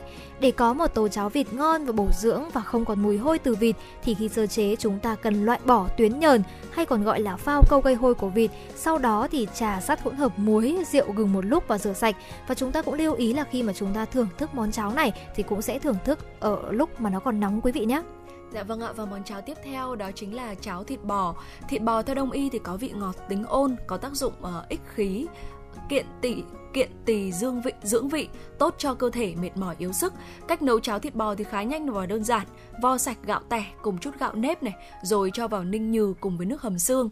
Thịt bò thì lọc gân, băm nhỏ, ướp chút nước mắm, hạt tiêu, hạt nêm và dầu ăn cho mềm. Phi thơm tỏi cho thịt bò vào xào ở trên lửa lớn. Khi chín tối thì tắt bếp và chú ý là chúng ta không nên xào lâu bởi vì thịt bò sẽ bị dai và mất đi vị ngọt tự nhiên chút phần thịt bò vào nồi cháo đã chín, nêm nếm lại gia vị cho phù hợp và sau đấy thì chúng ta múc cháo ra bát, thêm hành lá thái nhỏ, rắc chút hạt tiêu, gừng thái sợi và chúng ta thưởng thức nóng.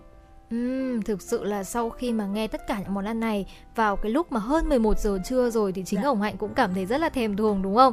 Đó, và ngày hôm nay thì khi mà chúng ta nhắc đến những món cháo này, nhắc đến những cái món ăn này thì chúng ta cũng sẽ nghĩ ngay đến gia đình của mình đó chính là nhà. Và cũng thật trùng hợp đó chính là một quý vị thính giả có đuôi số là 987 cũng đã yêu cầu một ca khúc đó chính là Nhà là nơi để về do ca sĩ Yến Lê thể hiện. Và ngay bây giờ thì mời quý vị thính giả chúng ta sẽ cùng thưởng thức âm nhạc.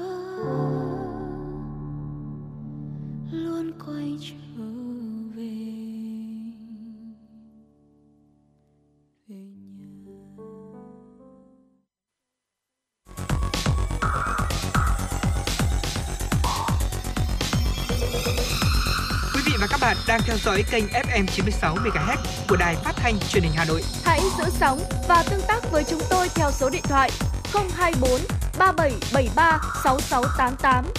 FM 96 đồng hành trên mọi nẻo đường. đường.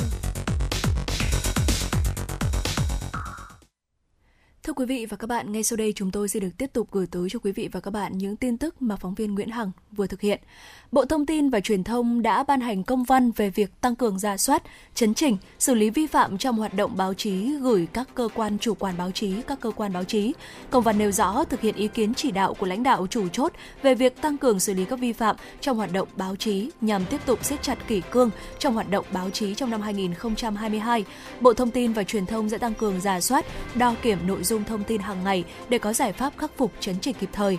Trường hợp phát hiện có cơ quan báo chí vi phạm, Bộ Thông tin và Truyền thông sẽ chỉ đạo đơn vị chức năng xử phạt nghiêm theo quy định, thậm chí đình bản, thu hồi giấy phép hoạt động báo chí. Đồng thời, tùy theo mức độ vi phạm, Bộ Thông tin và Truyền thông sẽ có kiến nghị các cơ quan thẩm quyền xem xét xử lý vai trò, trách nhiệm người đứng đầu cơ quan chủ quản, cơ quan báo chí theo các quy định của Đảng, của pháp luật và 10 điều quy định đạo đức nghề nghiệp người làm báo Việt Nam.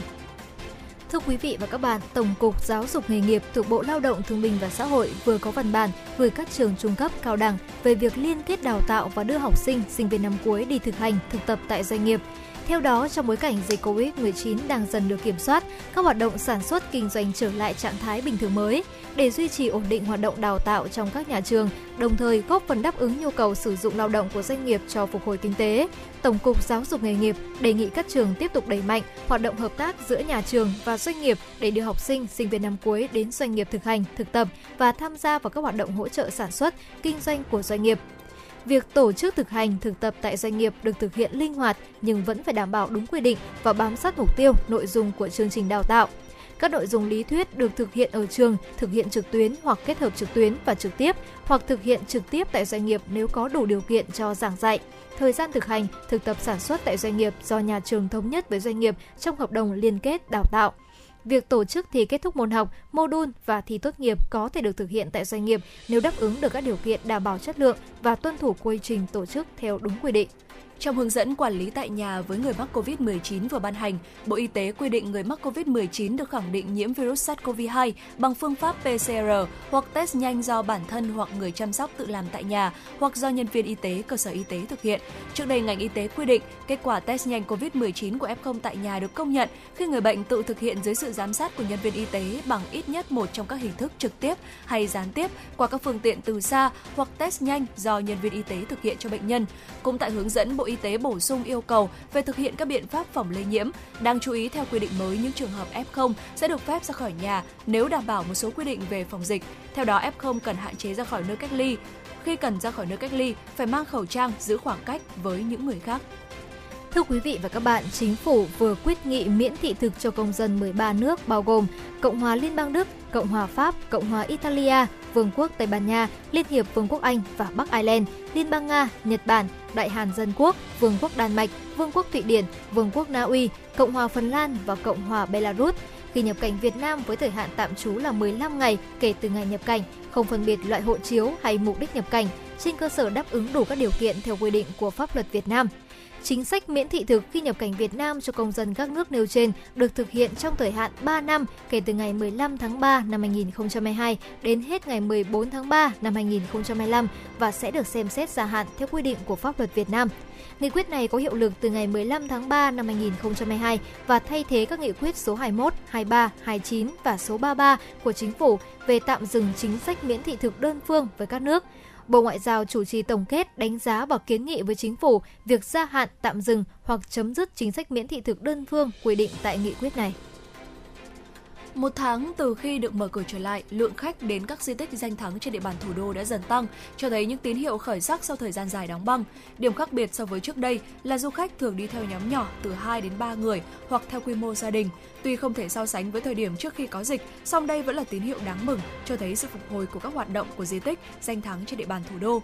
Hiện các điểm tham quan du lịch tích cực ứng dụng công nghệ số, thuyết minh tự động với nhiều ngôn ngữ để sẵn sàng phục vụ khách quốc tế ngay khi có khách trở lại. Ngoài ra các khu vực đón tiếp nhà trưng bày các điểm tham quan được tổng vệ sinh khử khuẩn và tổ chức phân luồng giãn cách, bảo đảm môi trường sạch đẹp an toàn.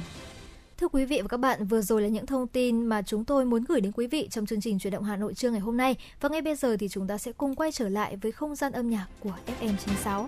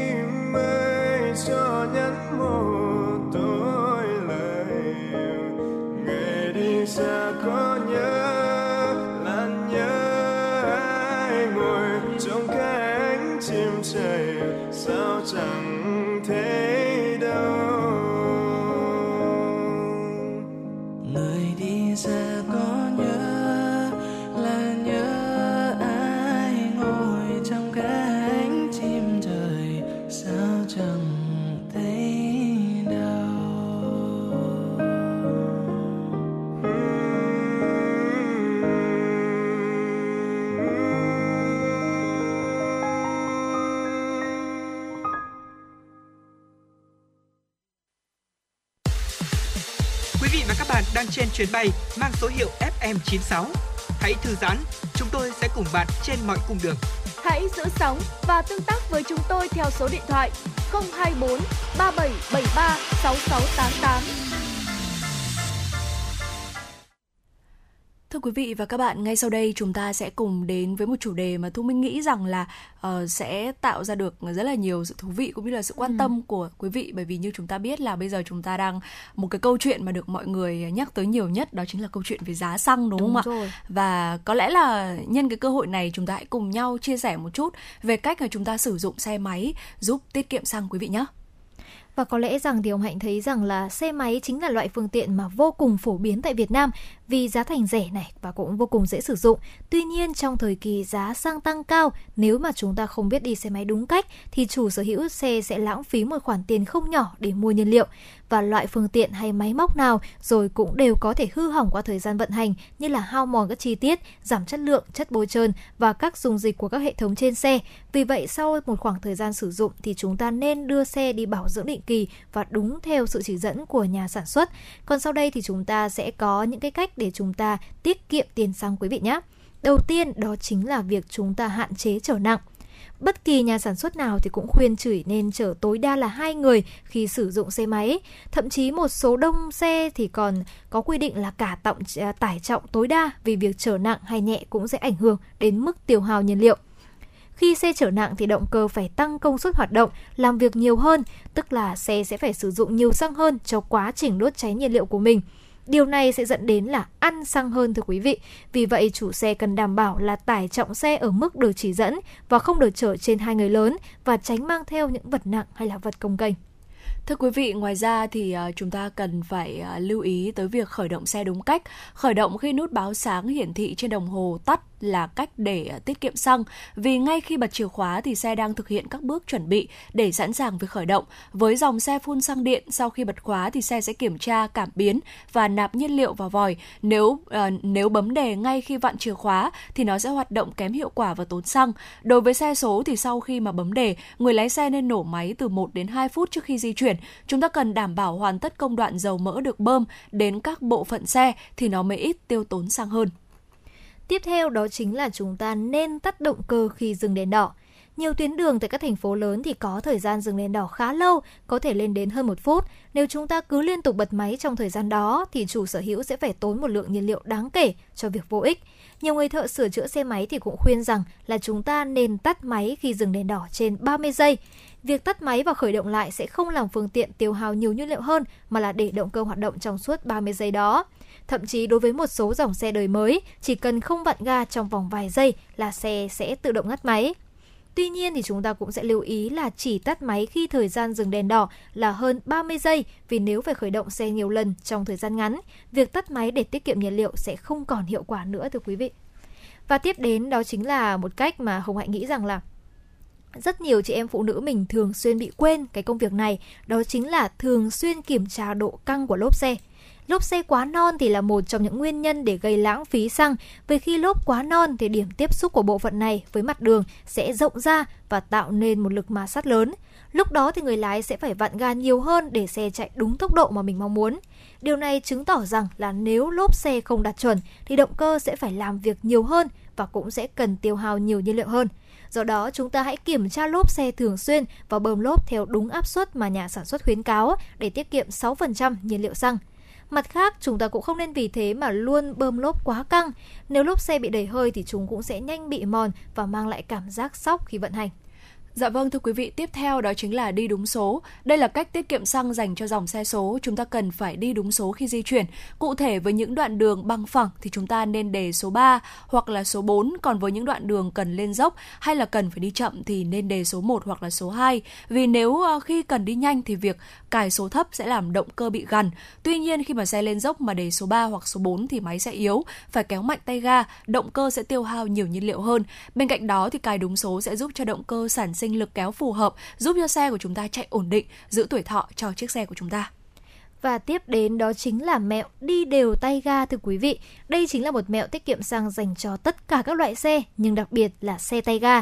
Nếu tăng ga đột ngột để xe tăng vọt và di chuyển nhanh hơn thì sẽ làm tiêu hao nhiên liệu gấp 4 lần so với bình thường.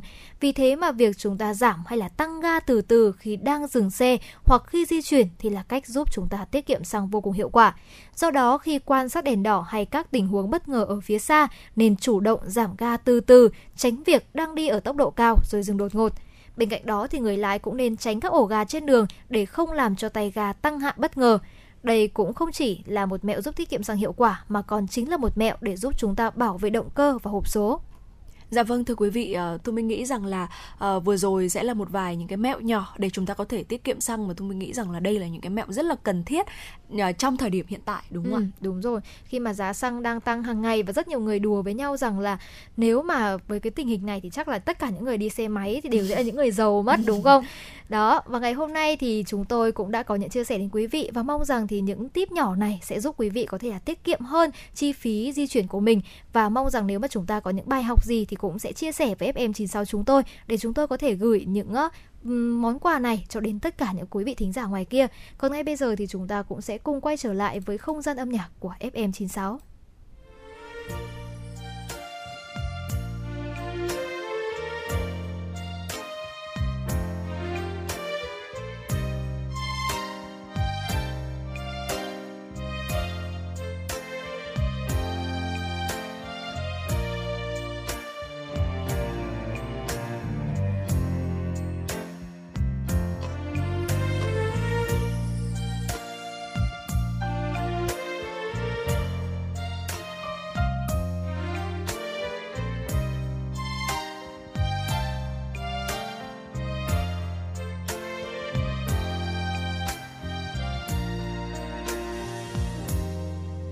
Chiều nhớ em, dường như tiếc thu đường lá thu rơi vàng.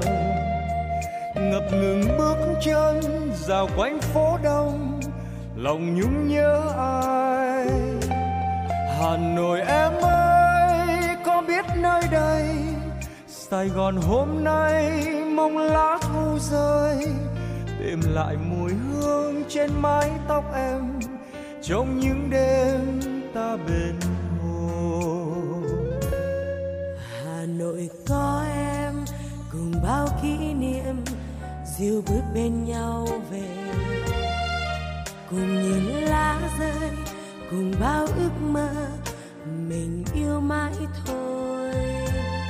Mặt hồ trong xanh, soi bóng đôi ta, ngồi kề bên nhau, anh nắm tay em, một lời dịu êm anh nói yêu em anh nói yêu em mãi thôi. Xa nhau rồi mà lòng mình không xa cách giữa trưa hè sài gòn anh bỗng nhớ buồn vàng nhớ em hà nội ơi. Vừa một ngày thật gần ta chung bước cùng nhau hát với những khúc ca tình yêu. Nắm tay nhau giữa đông đô nhớ trong tim. Hà nội có em. Hà nội có em cùng bao kỷ niệm diêu bước bên nhau về. Cùng nhìn lá rơi cùng bao ước mơ mình yêu mãi thôi. Mặt hồ trắng xanh, soi bóng đôi ta. Ngồi kề bên nhau, anh nắm tay em. Một lời dịu êm, anh nói yêu em. Anh nói yêu em. Mãi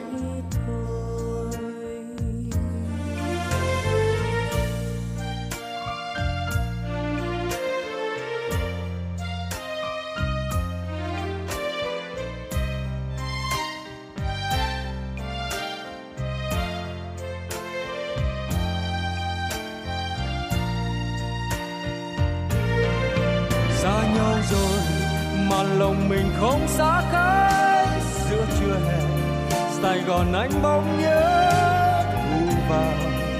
Nhớ em, hà nội ơi. Vừa một ngày thật gần, ta chung bước cùng nhau hát với những khúc ca tình yêu. Nắm tay nhau giữa đông đô, nhớ trong tim. Hà nội có hà nội có em cùng bao kỷ niệm diêu bước bên nhau về. Cùng nhìn lá rơi cùng bao ước mơ mình yêu mãi thôi. Mặt hồ trong xanh soi bóng đôi ta ngồi kề bên nhau anh nắm tay em. Một lời dịu êm anh nói yêu em anh nói yêu em mãi thôi. Một lời dịu êm anh nói yêu em, anh nói yêu em mãi.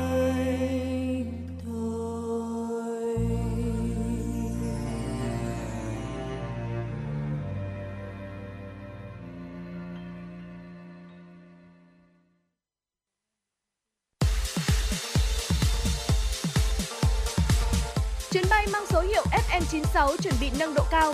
Quý khách hãy thắt dây an toàn, sẵn sàng trải nghiệm những cung bậc cảm xúc cùng FM96.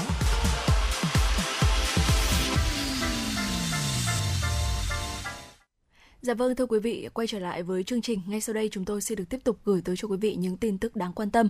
Chiều ngày hôm qua, Ủy ban nhân dân thành phố Hà Nội ban hành văn bản số 735 về việc triển khai thích ứng an toàn linh hoạt kiểm soát hiệu quả dịch COVID-19 và mở cửa lại các hoạt động du lịch trong tình hình mới trên địa bàn thành phố.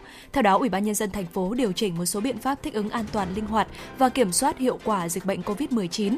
Cụ thể các cơ sở kinh doanh dịch vụ nhà hàng, quán ăn, uống được phép hoạt động bình thường, không quy định đóng cửa trước 21 giờ hàng ngày, bảo đảm biện pháp phòng chống dịch COVID-19 theo hướng dẫn của cơ quan y tế và các quy định liên quan. Ủy ban nhân dân quận, huyện, thị xã chủ động triển khai quyết định số lượng người tham gia các hoạt động tập trung trong nhà, ngoài trời, bảo đảm an toàn phòng chống dịch bệnh COVID-19. Khuyến cáo khi có các biểu hiện nghi ngờ bệnh, ho, sốt, khó thở, mất vị giác, không tham gia các hoạt động tại các địa điểm trên các hoạt động tập trung đông người như đám cưới, đám hỏi, đám tang, hạn chế số người tham gia ở cùng một thời điểm. Ủy ban nhân dân thành phố đề nghị Ủy ban nhân dân các quận, huyện, thị xã tăng cường chỉ đạo các phường xã, thị trấn và các đơn vị liên quan tuyệt đối không chủ quan lơ là, tiếp tục thực hiện đầy đủ đồng bộ các quy định phương châm, biện pháp phòng chống dịch theo đúng chỉ đạo của chính phủ, Thủ tướng Chính phủ, trong đó tuân thủ nghiêm yêu cầu 5K đối với cá nhân, yêu cầu an toàn COVID-19 đối với tổ chức cơ quan đơn vị và các biện pháp phòng dịch khác, xử lý nghiêm các hành vi vi phạm trong công tác phòng chống dịch. Thưa quý vị và các bạn, các địa phương tiếp tục triển khai hiệu quả hơn nữa công tác tiêm chủng vaccine, đảm bảo an toàn, khoa học và hiệu quả, giả soát nguyên nhân đạt tỷ lệ tiêm thấp, hoàn thành tiêm mũi 3 cho người từ 18 tuổi trở lên trong tháng 3 của năm 2022. Chủ tịch Ủy ban nhân dân quận huyện thị xã chịu trách nhiệm về việc triển khai tiêm vaccine trên địa bàn. Ủy ban nhân dân các quận huyện thị xã được yêu cầu đảm bảo đầy đủ nhân lực, cơ sở vật chất, trang thiết bị y tế và các điều kiện khác phục vụ công tác điều trị trên địa bàn, thực hiện việc tổ chức dạy học gắn với đảm bảo an toàn phòng chống dịch. Các quận huyện thị xã tích cực phối hợp với Sở Du lịch, Sở Văn hóa và Thể thao và các đơn vị liên quan xây dựng kế hoạch tổ chức triển khai các hoạt động du lịch đảm bảo an toàn, hiệu quả, thuận lợi cho khách du lịch. Ủy ban nhân dân thành phố giao Sở Y tế thường xuyên theo dõi, cập nhật tiến độ tiêm chủng vaccine của các quận huyện thị xã, kịp thời báo cáo Ủy ban nhân dân thành phố. Ban chỉ đạo thành phố chỉ đạo các quận huyện thị xã hoàn thành tiêm mũi bổ sung, mũi nhắc lại theo chỉ đạo của chính phủ, Thủ tướng Chính phủ. Sở Y tế chỉ đạo các cơ sở điều trị người nhiễm SARS-CoV-2 trên địa bàn thành phố theo dõi, giám sát và báo cáo số liệu về các tầng điều trị, đặc biệt là số liệu và tỷ lệ chuyển tầng để tổng hợp báo cáo ban chỉ đạo phòng chống dịch thành phố, điều chỉnh việc tổ chức thu dung, điều trị và triển khai các biện pháp phòng chống dịch, đảm bảo an toàn tối đa cho người dân trên địa bàn. Bên cạnh đó, Sở thực hiện tốt công tác điều trị tại các tầng điều trị theo hướng dẫn của Bộ Y tế, kiểm soát chặt chẽ việc chuyển tầng, các ca bệnh diễn biến nặng, nâng cao năng lực điều trị tại các tầng, hạn chế đến mức thấp nhất tử vong, chú trọng quản lý các đối tượng có nguy cơ mắc COVID-19 như người cao tuổi, trẻ em, phụ nữ có thai, phối hợp với các bệnh viện trung ương, bộ ngành trên địa bàn thành phố, chung tay với thủ đô để thu dung điều trị người bệnh COVID-19 tầng 2 và tầng 3. Sở Y tế được giao giả soát và bổ sung giường điều trị COVID-19 tại các bệnh viện của thành phố, đáp ứng chăm sóc sức khỏe cho người dân và hướng dẫn các đơn vị thực hiện quản lý tốt F0 tại nhà theo quyết định của Bộ Y tế về việc ban hành hướng dẫn quản lý tại nhà đối với người mắc COVID-19. Ông Phạm Tuấn Long, Chủ tịch Ủy ban nhân dân quận Hoàn Kiếm cho biết, quận đã có quyết định mở lại phố đi bộ khu vực Hồ Hoàn Kiếm để phát triển du lịch. Phương án mở lại phố đi bộ Hồ Hoàn Kiếm đã được thành phố Hà Nội đồng ý về chủ trương và mở lại vào ngày 18 tháng 3. Người dân đến đây cần áp dụng các biện pháp phòng dịch theo quy định, đặc biệt là tuân thủ 5K, kiểm soát người vào tuyến phố, đảm bảo giãn cách hoạt động trên tuyến phố. Thưa quý vị và các bạn, cũng liên quan tới không gian đi bộ ở thủ đô, dịp lễ 30 tháng 4 mùng 1 tháng 5 tới đây, tuyến phố đi bộ xung quanh hào thành cổ Sơn Tây, thị xã Sơn Tây sẽ được đưa vào hoạt động. Đây là tuyến phố đi bộ thứ tư tại Hà Nội. Thành phố Hà Nội đã có điều chỉnh một số biện pháp thích ứng an toàn, linh hoạt, kiểm soát hiệu quả dịch COVID-19 trong tình hình mới. Trên cơ sở dịch bệnh trên địa bàn thành phố được kiểm soát, tỷ lệ tiêm vaccine của người dân đạt trên 99,6%. Mục tiêu là để phục hồi kinh tế, xã hội, phát triển du lịch và các hoạt động sản xuất kinh doanh trên địa bàn thành phố. Từ ngày 15 tháng 3, hoạt động du lịch đã được mở cửa hoàn toàn, bao gồm cả du lịch nội địa, đón khách quốc tế và đưa khách đi nước ngoài. Tổng cục trưởng Tổng cục Du lịch Nguyễn Trùng Khánh cho rằng đây vừa là cơ hội và cũng là những thách thức cho các công ty du lịch và lữ hành. Để chuẩn bị cho việc mở cửa hoàn toàn hoạt động du lịch, Tổng cục Du lịch, Bộ Văn hóa Thể thao và Du lịch đã đẩy mạnh chiến dịch quảng bá du lịch sống trọn vẹn ở Việt Nam. Đây là chiến dịch truyền thông được triển khai đồng bộ trên nền tảng trực tuyến, các kênh truyền thông quốc tế, thông qua các cơ quan đại diện Việt Nam ở nước ngoài nhằm cung cấp những thông tin chính thống và cập nhật về du lịch Việt Nam. Triển khai từ tháng 11 năm 2021 đến nay sống trọn vẹn ở Việt Nam đã góp phần quảng bá hình ảnh du lịch Việt Nam, đồng thời thông tin tới bạn bè quốc tế về việc Việt Nam mở cửa hoàn toàn hoạt động du lịch. Tới đây, Tổng cục Du lịch tiếp tục đẩy mạnh chiến dịch truyền thông này với nhiều hình thức như clip quảng bá du lịch, thông tin về chính sách đón khách, các biện pháp an toàn phòng chống dịch Covid-19 trong hoạt động du lịch. Thưa quý vị và các bạn, vừa rồi là những thông tin cuối cùng của chương trình truyền động Hà Nội trưa mà chúng tôi muốn gửi đến quý vị. Và ngay bây giờ thì chúng ta cũng sẽ đến với ca khúc Vì tôi còn sống do ca sĩ Tiên Tiên thể hiện.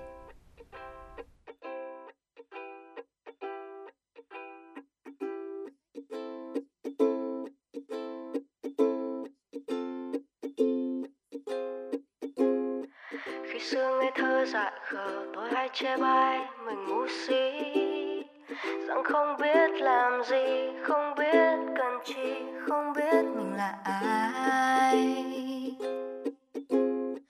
Bao năm bon chen ngoài đời soi gương, nhìn vẫn thế. Đâu vẫn dối bù xù, thân bé unu unu ui cứ sai đi vì cuộc đời cho phép và cứ yêu đi. Dù rằng mình ngu si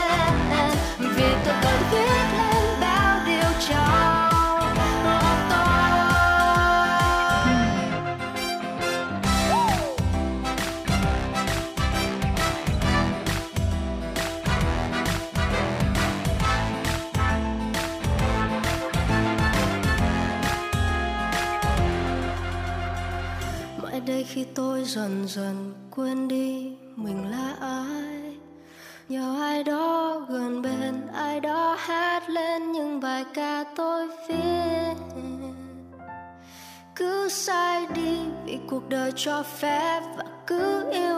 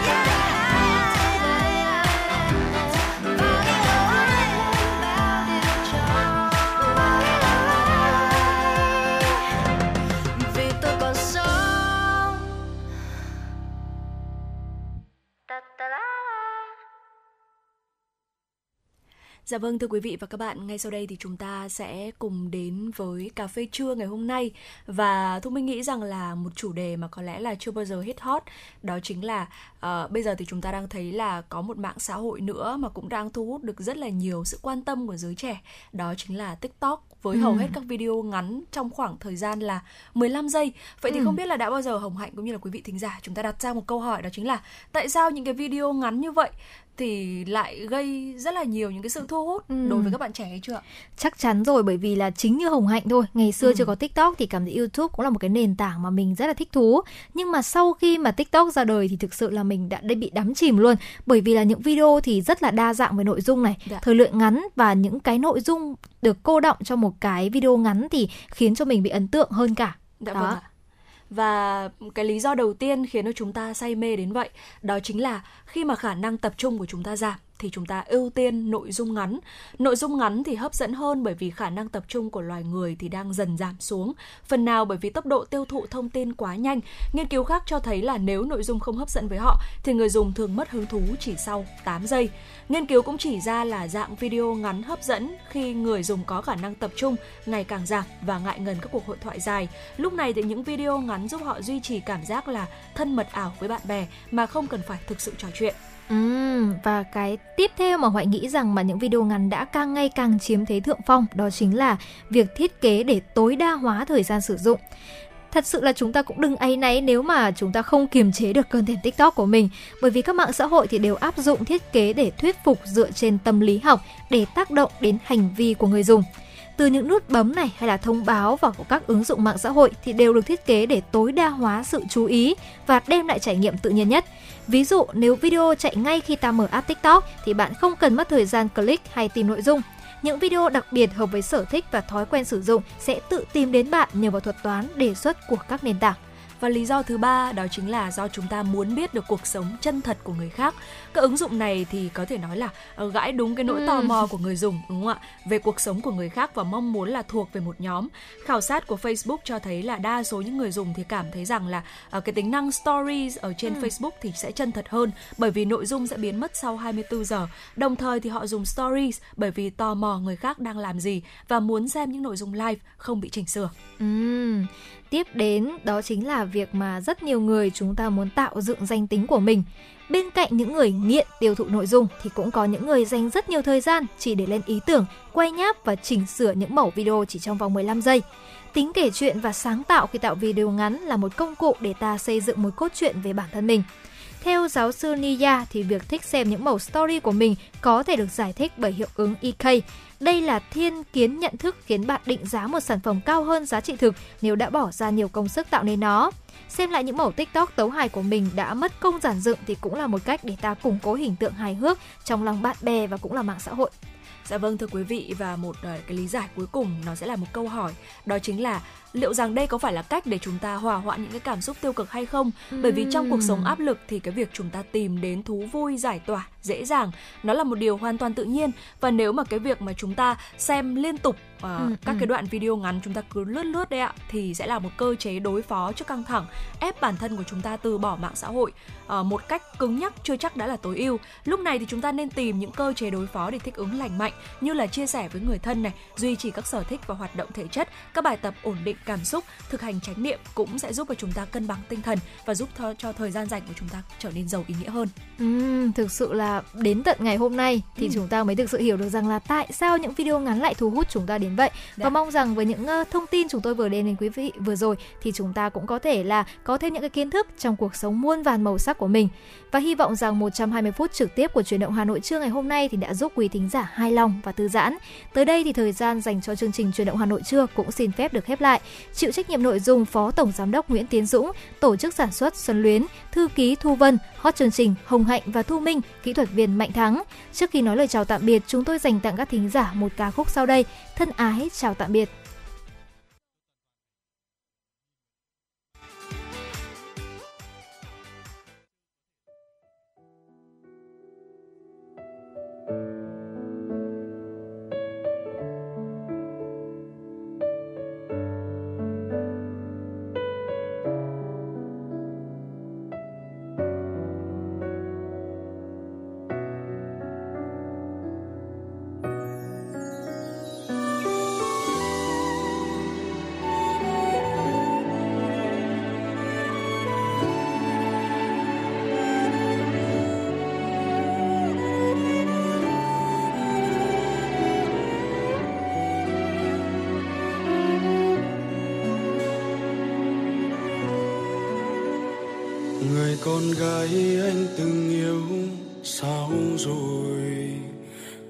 Một mình đi dưới mưa lúc buồn.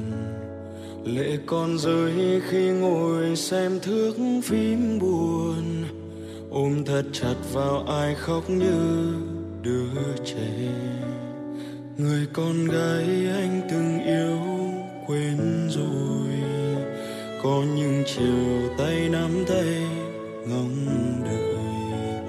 Hoàng hôn xuống ta kề vai nõn những lời rằng đôi ta sẽ chỉ cần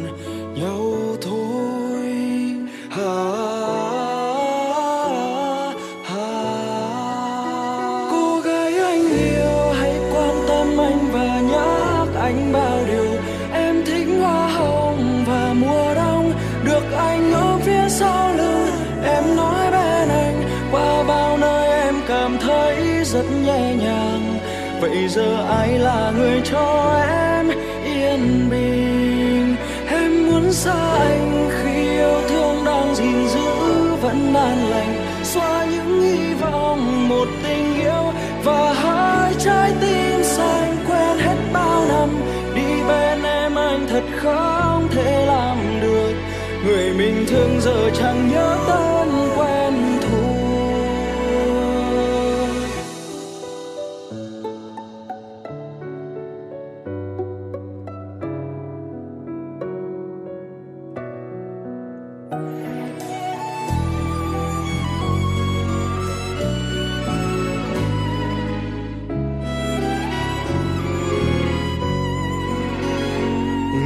con gái anh từng yêu quên rồi. Có những chiều tay nắm tay ngã